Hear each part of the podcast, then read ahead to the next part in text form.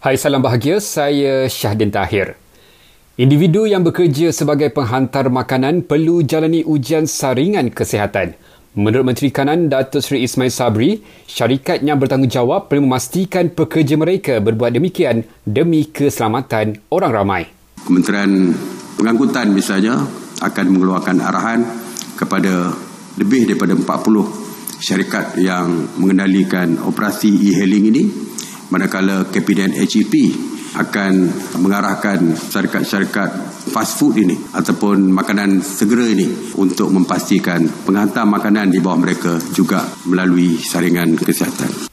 Dalam perkembangan lain, NGO perlu berdaftar dan memaklumkan MKN jika ingin memberi sumbangan atau menghantar makanan kepada pihak memerlukan. Ini bagi memastikan pihak berkuasa dapat melakukan pengesanan jika berlaku perkara-perkara tidak diingini. Sementara itu, lebih seribu individu ditahan semalam akibat ingkar PKP. Jumlah tangkapan keseluruhan yang ingkar PKP sejak 18 Mac melebihi 12,000 orang.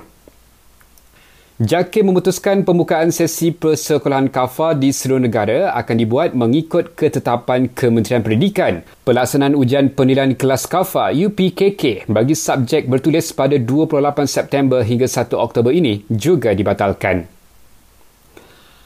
Hospital Batu Pahat nafi dakwaan kononnya pusat kesihatan itu alami masalah kekurangan termometer elektronik.